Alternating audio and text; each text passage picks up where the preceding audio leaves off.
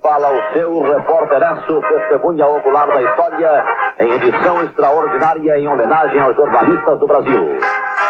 Atenção, atenção, Beverly Hills, Califórnia, faleceu Carmen Miranda. A Rádio de Hamburgo acaba de anunciar o Führer morreu. Eu vou anunciando o comentarista que o Brasil inteiro consagrou. João Saldanha. A gente tá sem manchete ainda.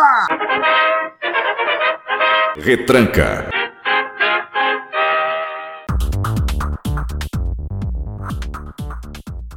Olá, tudo bem? Eu sou Ednilson Valia, o produtor do podcast A Regra do Jogo, que tem a pretensão de discutir o jornalismo para jornalistas. E este é o Retranca, que é um drops do podcast. E se quiser entrar em contato, mande um e-mail para a regra do jogo podcast@gmail.com. E também estamos no Twitter, arroba a regra do jogo pod, P-O-D. O assunto de hoje é o jornalismo investigativo. E quem vai falar sobre o assunto é Felipe Coutinho, repórter da revista eletrônica Cruzoé.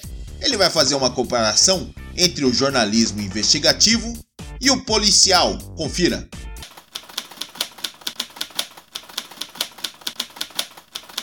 Olha, depende, na verdade, de qual conceito de jornalismo investigativo. Com Lava Jato e essa esse grande volume de investigações produzidas aí pela polícia, pelo Ministério Público, está cada vez mais em pauta esse tipo de apuração e esse tipo de reportagem. Mas eu acho que de fato a gente tem dois fatores que, se combinados, levam à situação que a gente vive hoje, que é essa crise, ela é duplamente dura para o jornalismo, porque ela é uma crise econômica que atinge qualquer atividade empresarial no Brasil e ela é especialmente dura com o jornalismo porque a gente está no modelo de transição que não comporta mais as redações como eram antigamente, porque hoje as pessoas não, não consomem a mídia papel como consumiam no passado.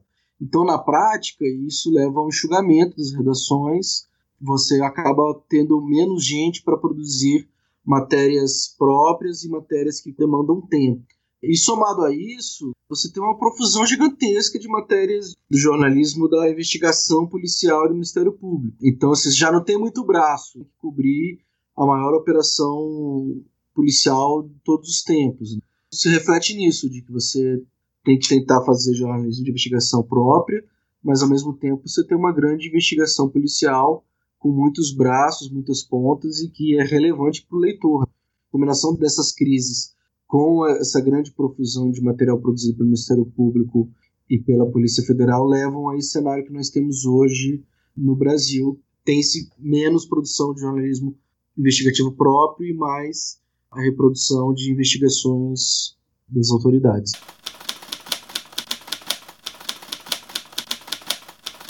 Eu acho que, que, a diferença ela começa, na verdade, no, no leitor, sabe? Porque nós somos 200 milhões de pessoas brasileiros, e em tese, então, era para ser um mercado gigantesco, mas na verdade o nosso mercado é, é minúsculo de pessoas que têm um grau de, de educação razoável, com interesse por notícias que não sejam aquela coisa mais básica, e ainda que tenham interesse em pagar por isso. Então, eu acho difícil você tentar comparar a nossa realidade os, os exemplos, inclusive de sucesso dos Estados Unidos, porque são públicos distintos, entendeu? O que a gente tem que pensar no Brasil é, é como atingir e conseguir a atenção desse público, porque hum, para mim já está claro, eu acho que para todo mundo está claro, que o brasileiro ele é ávido pela internet, ele é um grande consumidor da internet.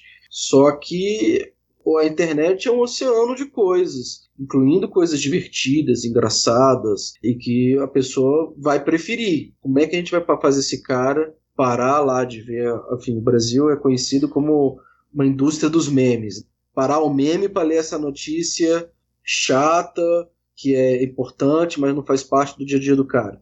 É a qualidade. É a qualidade. Se você quiser colaborar financeiramente com o podcast, acesse apoia.se e procure a regra do jogo. A regra do jogo. O podcast que discute o jornalismo no Brasil.